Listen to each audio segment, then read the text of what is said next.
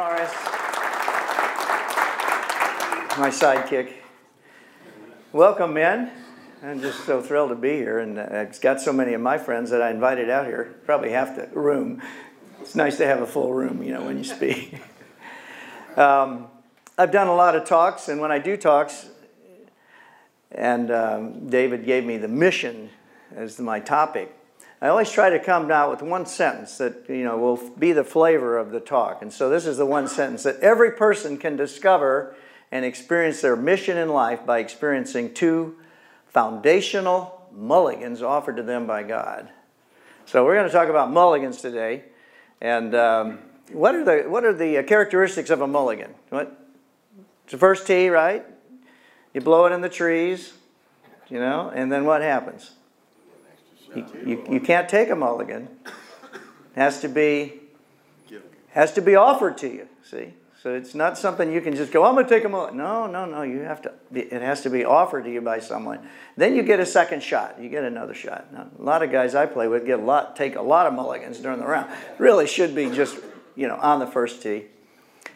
And um, so you're probably wondering why I'm speaking here as a professional golfer about uh, mission in life. Well, it's because in my own life, when I discovered my mission in life, it changed everything.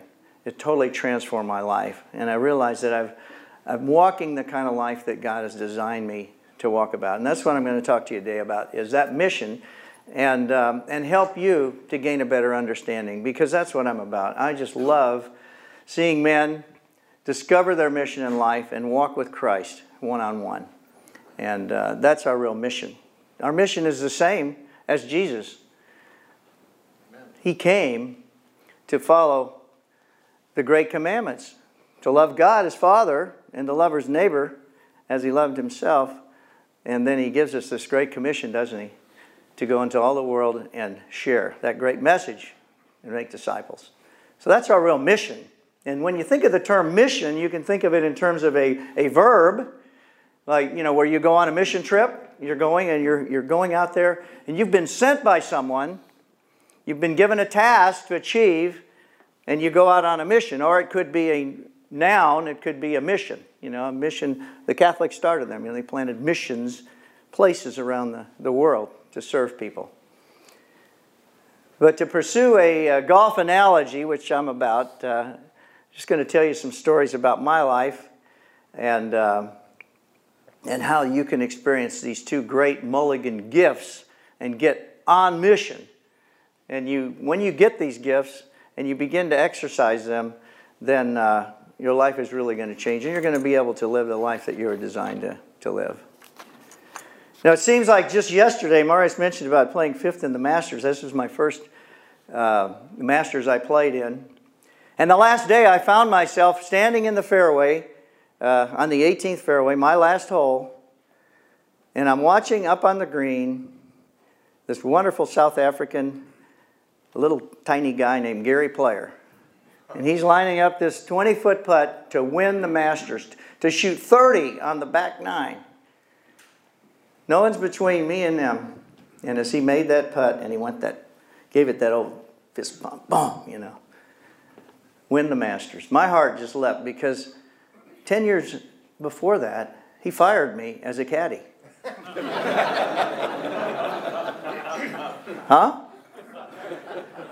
And here I'm in the Masters, and this guy's winning the Masters. Now, see, when I started caddying for Gary, he came out of the locker room and he gave me three giant bananas. And he said, Wooly, calls me Wooly. In Georgia, they call me Wally. In Japan, they call me Wari. He gives me these three bananas. He calls them bananas. And uh, he says, I got to eat these bananas because I have a contract with Chiquita Banana Company. So during the round, I'm going to ask you to pick one of those bananas out of that big zipper pocket by my rain gear and gloves, and I'm going to eat these bananas. So that went really good at Preston Trail, and then we got to Houston, and he's leading the tournament the last day, and we're playing really fast, and he didn't eat his bananas, and I didn't take them out of the bag.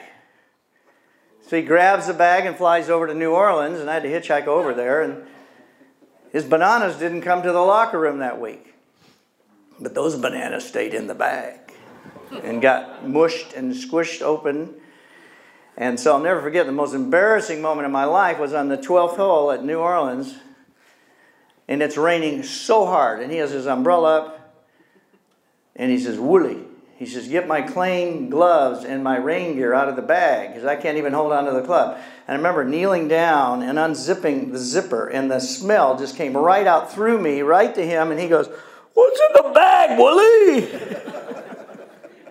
I said, I don't know, Gary, but I think it's. And I reached down, and it was just like tar, it was like glue.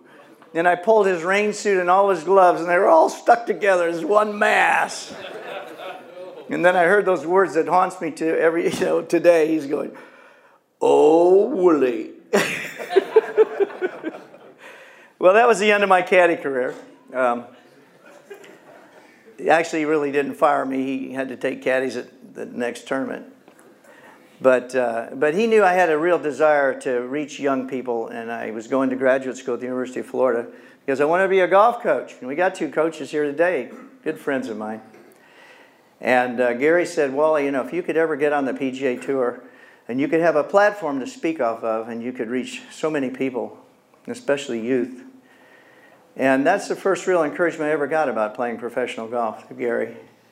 In fact, three weeks later, when I got back to my home in Indianapolis, on my doorstep was a staff bag and woods and irons and gloves and balls from Gary Player. And 10 years later, I'm standing in that fairway watching Gary win the Masters. I got so caught up in Gary that I ended up birding the 14th hole, the 15th hole, the 16th hole, and the 17th hole coming in. And uh, I had about a four footer on 18 for a par, and I looked up the leaderboard, and I was going to beat Jack Nicklaus by one shot and be in the top five. And the putt looked like it was from here to the end of the room, but uh, somehow I got it in. And that was one of the greatest moments of my life. Uh, coming out of a little nine hole golf course in the cornfields of Indiana that had one sand trap and it was filled with dirt to being at the, the greatest stage of golf, that 18th hole at Augusta. But seeing Gary win and realizing that he gave me an incredible mulligan.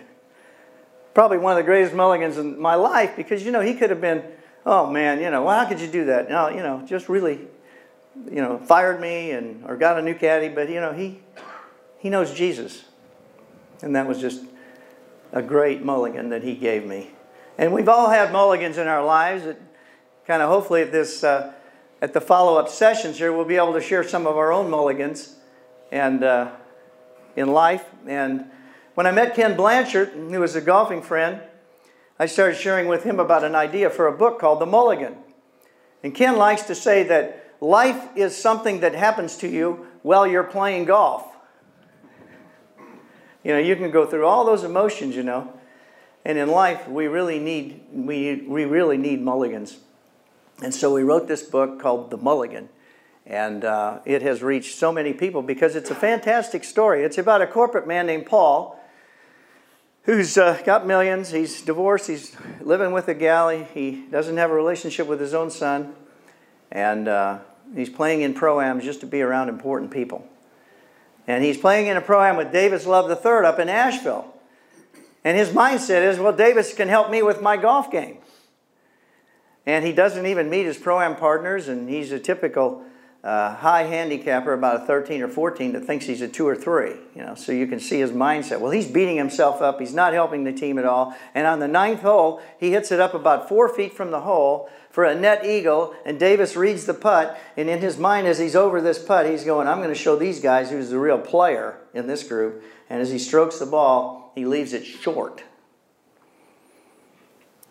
Then he taps it in and breaks his putter over his knee, which is the manly thing to do. And he looks around and everybody's walked off the green. He's all alone. He realizes what a jerk he is. But Davis comes up and gives him a mulligan. He says, Paul, you know, I've been watching you, and to be honest, you're really not that good to get that mad. I've been so tempted to say that in some pro-ams. And he says, Yeah, I just, I've got a lot of problems. I need some help. And he says, Listen, if my dad was here, I'd send you to him because he was my mentor. And my dad used to say that golf stands for game of life first. And Paul, if you don't have your life in order, you can't enjoy anything. But he said, My dad's mentor was old Willie Dunn, a 90 year old sage from Scotland, sitting on the porch. And he says, I suggest that you go see the old pro, Willie Dunn, after the round because he can help you with your golf game. But what you did back on that green probably shows a lot more. You need a lot more help with your life. And so the rest of this story is it's a beautiful story of the corporate man from Atlanta flying down to Asheville to take lessons with the old pro. And the first lesson he gets, he uh, meets him on the porch and says, "I, you know, Davis sent me here." And he says, "Well, what for?" And he, "Tell me what happened out there." And he shared a story about the broken putter. And he goes, "Whoa, this is a tall order." And he says, "When can I get my first lesson?" He says, "Anytime." All the time in the world I've got for you. How about tomorrow? So they meet the next day, and it becomes this tremendous relationship where the old pro becomes a father he never had, and a friend, and a mentor. And during that first lesson, he begins to ask him questions about his life. And the corporate man really realizes he needs a second chance. And the old pro says, Yep, if you really want to have that mission in life, you need to have the ultimate mulligan, Paul. And he goes, What's the ultimate mulligan? And he says, It's not a what, it's a who. It's Jesus Christ. It's a personal relationship with Him. He goes, Well, I don't want to get religious about this. I'm, I'm here for some golf. And he goes, I'm not talking about religion. I'm talking about a relationship with God a one on one relationship with Him is He wants to be your friend, He wants to love you. Well, that starts this wonderful relationship. And through his time down there, as they begin to meet, he begins to tell him more about this wonderful, ultimate relationship that's offered to him.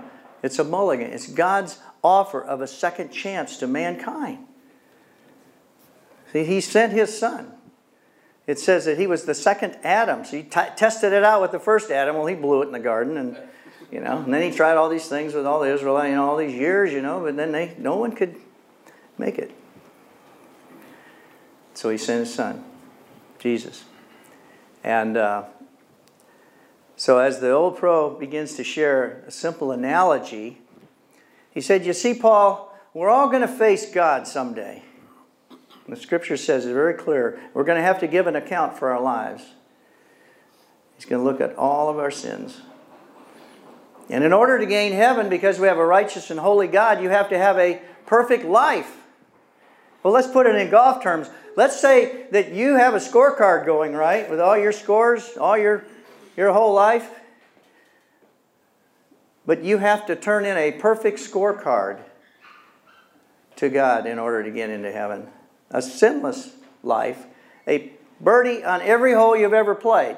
Well, Paul goes, Well, that's impossible. Nobody can ever birdie every hole. He says, No, not even the great Ben Hogan. You know, Ben Hogan practiced until his hands were bleeding. Even when he was 80 years old, he was out practicing. And after his death, they interviewed his wife in Wall Street Journal and they said, Valerie, what motivated your husband to practice and practice and practice for hours and hours till his hands bled? And she said, Oh, that's, that's easy because he didn't see why he couldn't birdie every hole. And she went on to say that he had this reoccurring nightmare that he would birdie 17 holes and he'd knock it four feet on 18 every time and he'd miss the putt. and you see, the Bible says that for all have sinned and fall short of the glory of God. No one can make it.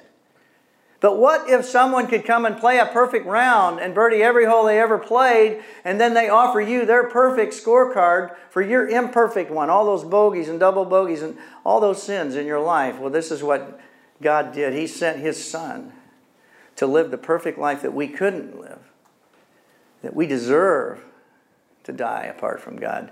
But He opened the door, and it says in the scriptures that He takes the certificate of death. He takes all those sins that are on our scorecard, it says the certificate of death, and nails it to the cross. And when Jesus died up there, he took that, the pain of all those sins, and was resurrected. And now he comes back alive. And he's here today to offer us a new scorecard. But when you get it, there's no place to put a score down. What the heck is that? That's grace. Grace is no score. Grace is love. Grace is forgiveness. Grace is, I just want to have a relationship with you. That's what Jesus says. I've done it all.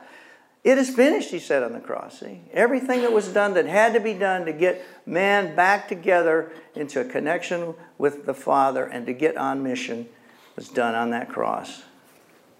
And it's just that simple. It's just that simple. You know, I guess if there was a song about a mulligan, it would be Amazing Mulligan, how sweet the sound that saved a wretch like me, that saved a hacker like me. That's a better term. so we get that great gift of eternal life by receiving Jesus into our life. For God so loved the world that he gave his only begotten Son, that whosoever believes in him should not perish, but have everlasting life. That's the first ultimate mulligan that you get. And it's just by a gift, see? You can't take a mulligan, it's offered. You just have to receive it. Hardest thing in the world for men to do. But it's the easiest thing in the world to do because he did it all for you already. You just have to reach and accept the gift.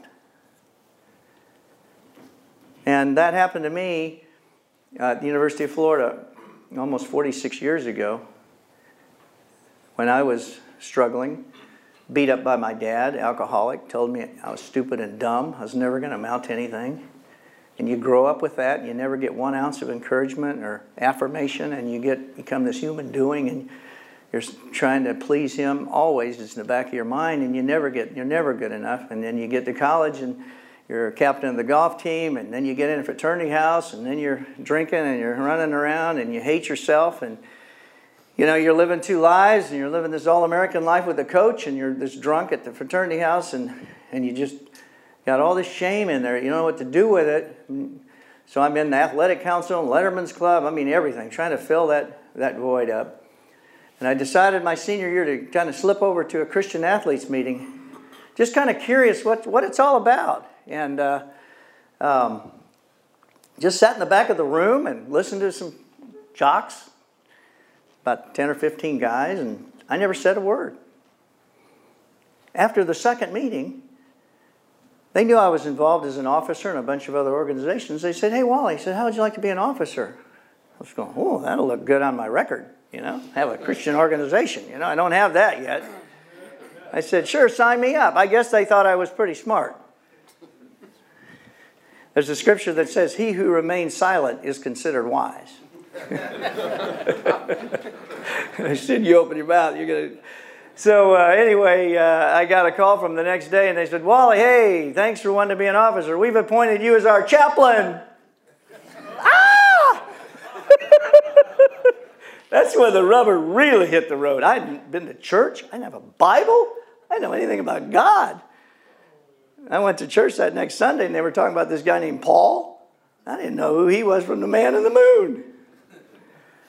But I went to every meeting I could on campus. I got the student newspaper. I went to every religious meeting I could go to because I had to do the devotional the next week and I didn't know what the heck I was going to talk about. Fortunately, the Lord saved me from having to do that first talk because we had a guest speaker. he was a law student, University of Georgia basketball player that came in and shared about Jesus, shared about that mulligan, said that I could have a relationship with Christ and help me find Christ a week or so afterwards. His name is Ander Crenshaw. He just retired from Congress after three terms in Washington. He missed all the fun, you know, he's a Republican all those years under Obama, but now He's retiring. I said, You're missing all the fun, Ander. He says, No, no, we're going to start playing some golf. So he's my golfing protege. But that's the great mulligan that's offered. That's the ultimate mulligan. But there's another mulligan, and there's another great gift that I missed for 37 years. And that's talked about in the mulligan book, see?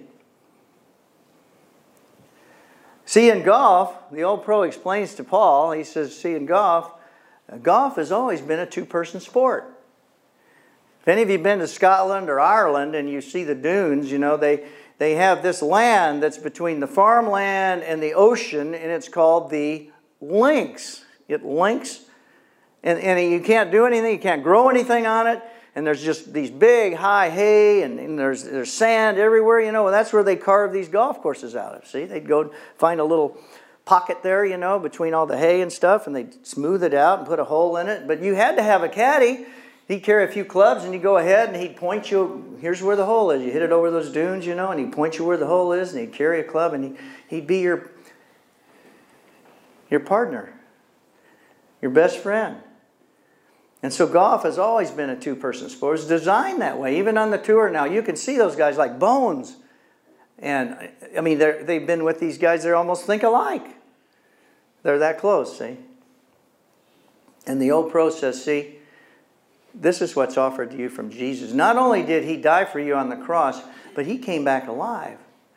And he said, I'm going to go to the Father, but I'm going to return back to you, and I'm going to send my Spirit, and I'm going to come into you. If you accept me as your Savior and Lord, then I'm going to send my Spirit to indwell you and to give you a whole new life. See, it's not like it's not like a broken club. You know, this is our life before. He doesn't want us to just reconstruct our life and get better and try to be better, you know, with this old body. No, he says, this is what's going to happen when you accept my son. I'm going to give you a G driver. This is your life from now on. Look at that, huh? a whole new life. And that's what you get when you accept Jesus Christ. You get a whole, you become a whole new person. The Bible says you become a whole new creation because you're knitted, your soul is knitted with God forever. Jesus only died once for everything. And you get this whole new life. You become this new driver, or you become another club, you know? That's the body of Christ we all have different gifts, and in the bag, you have different clubs. You have 14 different clubs, and you all have different uses. So the body becomes a, a bag of golf clubs. See? Some of your drivers, some of your putters, some of your chippers. And that's what we're trying to do. You'll do when you discover your mission, is then you'll begin to discover your gifts. And then as you meet with other clubs in the bag, you begin to see their gifts, and then you work together, and then you can play the game together. And that's what's so required about fellowship. You got to have that gift.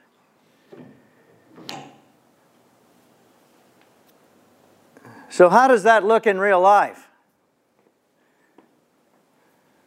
I found myself in 2004 back at Augusta on the 18th hole as a spectator.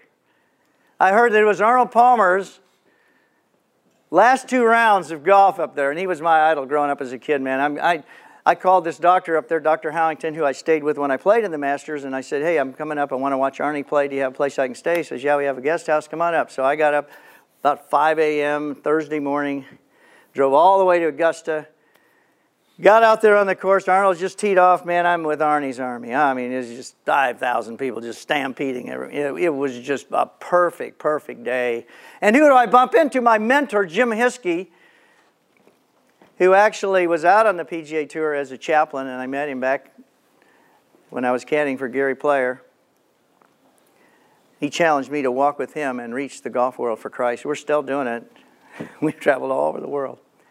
But I meet Jim, and Jim says, Hey, I want you to meet my granddaughter. She's up uh, behind the 18th green. Can you come up there in a couple hours? Because she's got a scholarship to Furman, and I'd like for you to meet her. So I came around behind the 18th green, and there was. Uh, tons of people, but there was Ben Crenshaw who had won the Masters. And he was talking to this spectator that had his little Masters logo on, and they're just talking, talking like that, you know. But there was a, a ring of people, maybe 15 people surrounding them, and people were pointing at this guy that Crenshaw was talking to. Then I asked Jim, I said, Jim, I don't recognize this guy. Who is it? And he said, It's Jesus. I said, What? He says, Well, evidently you didn't see The Passion of Christ this winter, but that's the actor that played Jesus. That's Jim Caviezel. Here's Jesus in the flesh. Whoa! And people are going, Look, Jesus is talking to Ben Crenshaw. Look at, look at Jesus is talking to Ben Crenshaw. But you know, when I looked at him, I thought, Well, you know, here he is. But he's like everybody else.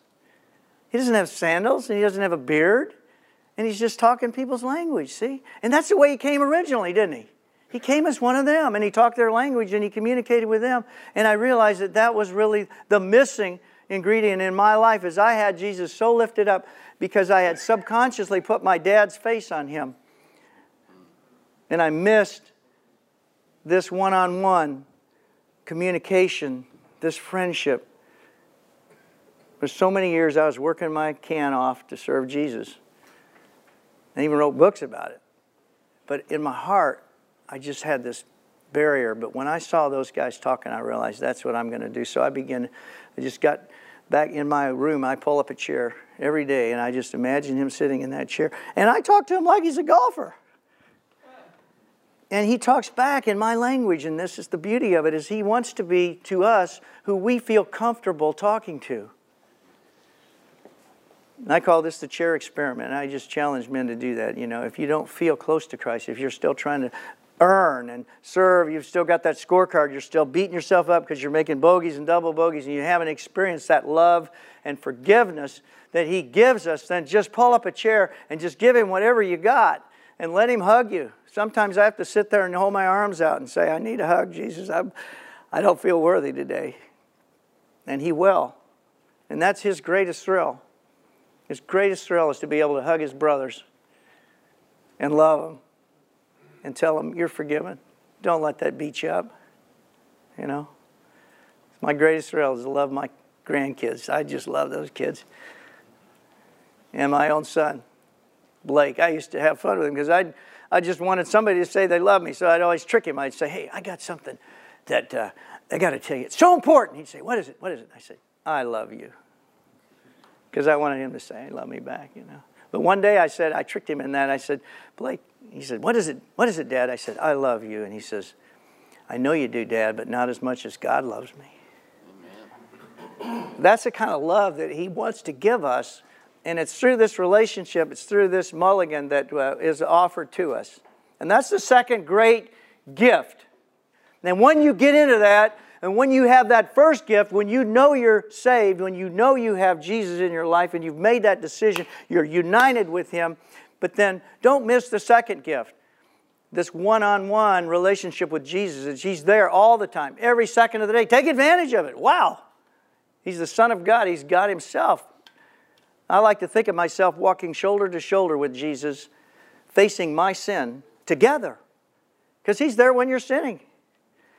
And He just wants you to look at Him. And then you'll become more like Him. See, I always thought the goal of being Christian was to be, I'm going to be Christ like. I'm going to go for it, man. And I had my little bracelet. I'm doing everything. I'm gonna, how would Jesus? I'm going to do this. I'm, see, I was working so hard to be like Jesus. No, no, no, no. You know, Christ likeness is the result of Christ's closeness. There's an old saying that you become who you rub elbows with. See, the closer you get to Jesus, the more you'll become like him. So it isn't effort. God isn't opposed to effort, he's, he's opposed to earning, see? Because if you're earning, if you're trying to earn your way, it's already done. Just wants to love you. And when you can get on mission, then you'll get into this great, amazing adventure.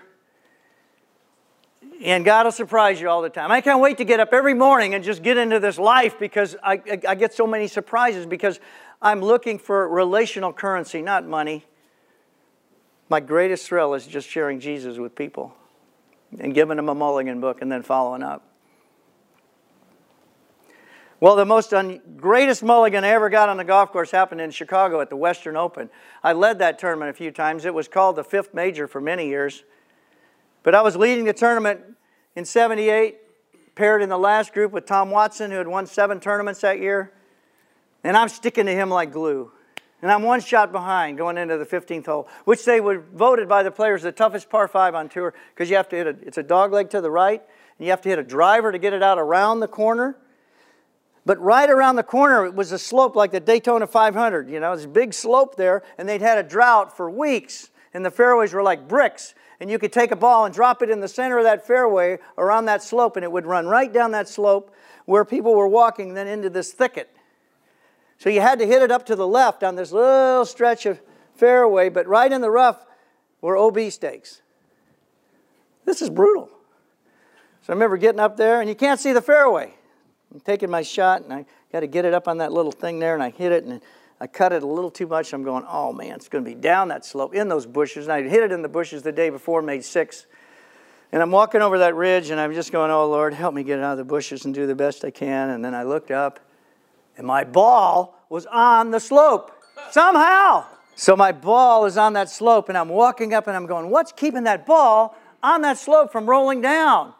I got about five feet away and I looked down under my ball and it had rolled down that slope on that hard pan and it was resting, being held up by this tiny little melting ice cube.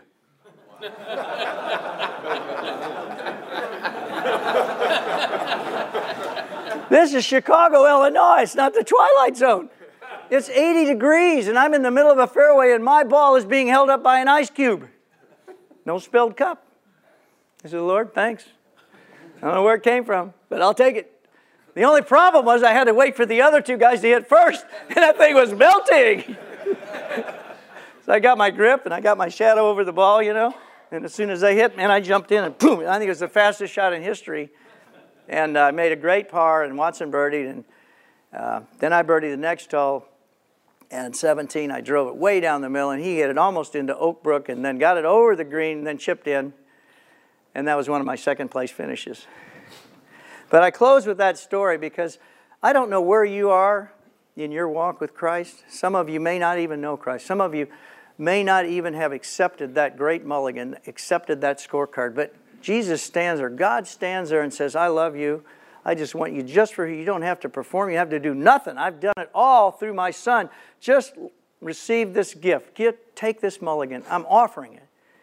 And I'd encourage you to reach out and there may be other of you that haven't made that decision for Christ. And maybe you're kind of the way I was for 37 years. Don't keep trying to strive to be a Christian. You are already everything that you were created to be because you have His Spirit in you and you're this new person.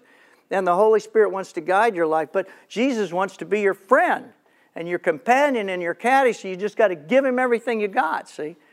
And I'd encourage you, if you haven't made that decision, to, that's, I call it the great second conversation that we need. That's the ultimate mulligan. That's receiving His love and forgiveness every day, every moment of the day. You may want to pull up a chair. Find a safe place and just give Him your life. Revelation 3:20, Jesus says, "I stand at the door and knock. If any man hears my voice and opens the door, I will come into him and sup with him and him." So every day He knocks at the door of our life, and we just open our heart up and just say, "I'm yours today." And then He wants to just walk with you for the joy that was set before him, it says in Hebrews 12, he endured the cross. That joy was brothers and sisters that he could love on, I think.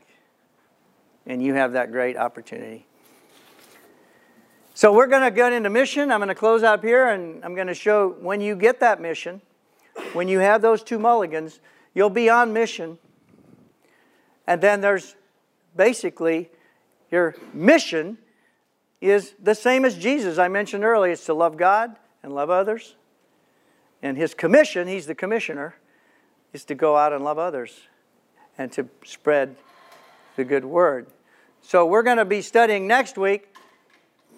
The topic is going to be know. Know who you are. Know who this new person is. Know what your mission is. Know Jesus that you're forgiven and that He wants to walk with you. So you got to know that. That's the basis of your whole life. And then the second one, we're going to talk about grow. Because you got to grow in any relationship. You got to have prayer. You got to talk to God. You got to look in the scriptures. You got to see how Jesus lived and realize He's going to live along with you the same way, and you're going to become like that. See, so you got to have the scriptures, and you got to have fellowship. See, that's two fellows in the same ship. You've got to meet together. That's what's so great about this connect is we need each other. Jesus needed His twelve and that's what's so wonderful about Ironman and, and getting involved with a group like this. And then the last one is you got to go. You got to go. You got to go out and be a light in the world, and you got to use tools that make sense. That's why each one of you has a little mulligan booklet there. That's the Pocket Testament. And so I'd encourage you to keep that in your pocket this week. And if you run into a golfer, just say, hey, love to give you this little booklet. You know? And see what happens. Or you may want to pick up a Mulligan book, which he, we've seen hundreds and hundreds of people come to Christ by someone simply giving someone a mulligan book because it really lays out these steps. And uh, that's the way that we, we reach out to others. We give them our attention, we, give, we lead with our ears, and we just be normal. Ask normal questions, but realize Jesus is right there with you. And the scripture says that He'll give you the words if you'll just draw people's story out. And if you just show them you care. People don't know, they don't care what you know until they know that you care. And that's just that great second commandment loving God, loving others, and then reaching out to others. So I want to close with a prayer, and, uh, and then I'll turn things over to our buddy here, Dave. Let's bow our heads. Thank you, Father, so much for this day. I just, I just love talking about you because I love you so much. And I pray for these men here. I pray that they would really, that something I said might make sense. That if they don't know you and they haven't received your mulligan, that scorecard, that perfect card for theirs, that they would, would receive you today, maybe even today before they leave this room. It's so simple. You just say, Jesus, thanks for dying for me.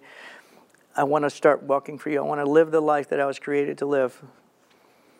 And then maybe you don't feel close to Christ. Maybe that's a conversation you want to have is just connect with him. And thank him for being your brother now and being your your your your man that's standing in the gap for you between you and heaven. And that he loves you. And just tell him that. And let him love you. Let him hug you. And experience life that was meant to be lived. Thank you jesus for everything you've done for us thank you father for sending your Son to die for us. And thank you, Holy Spirit, that you indwell each one of us and give us the power and the direction to live our lives. In Jesus' name, amen. amen. Thank you, David.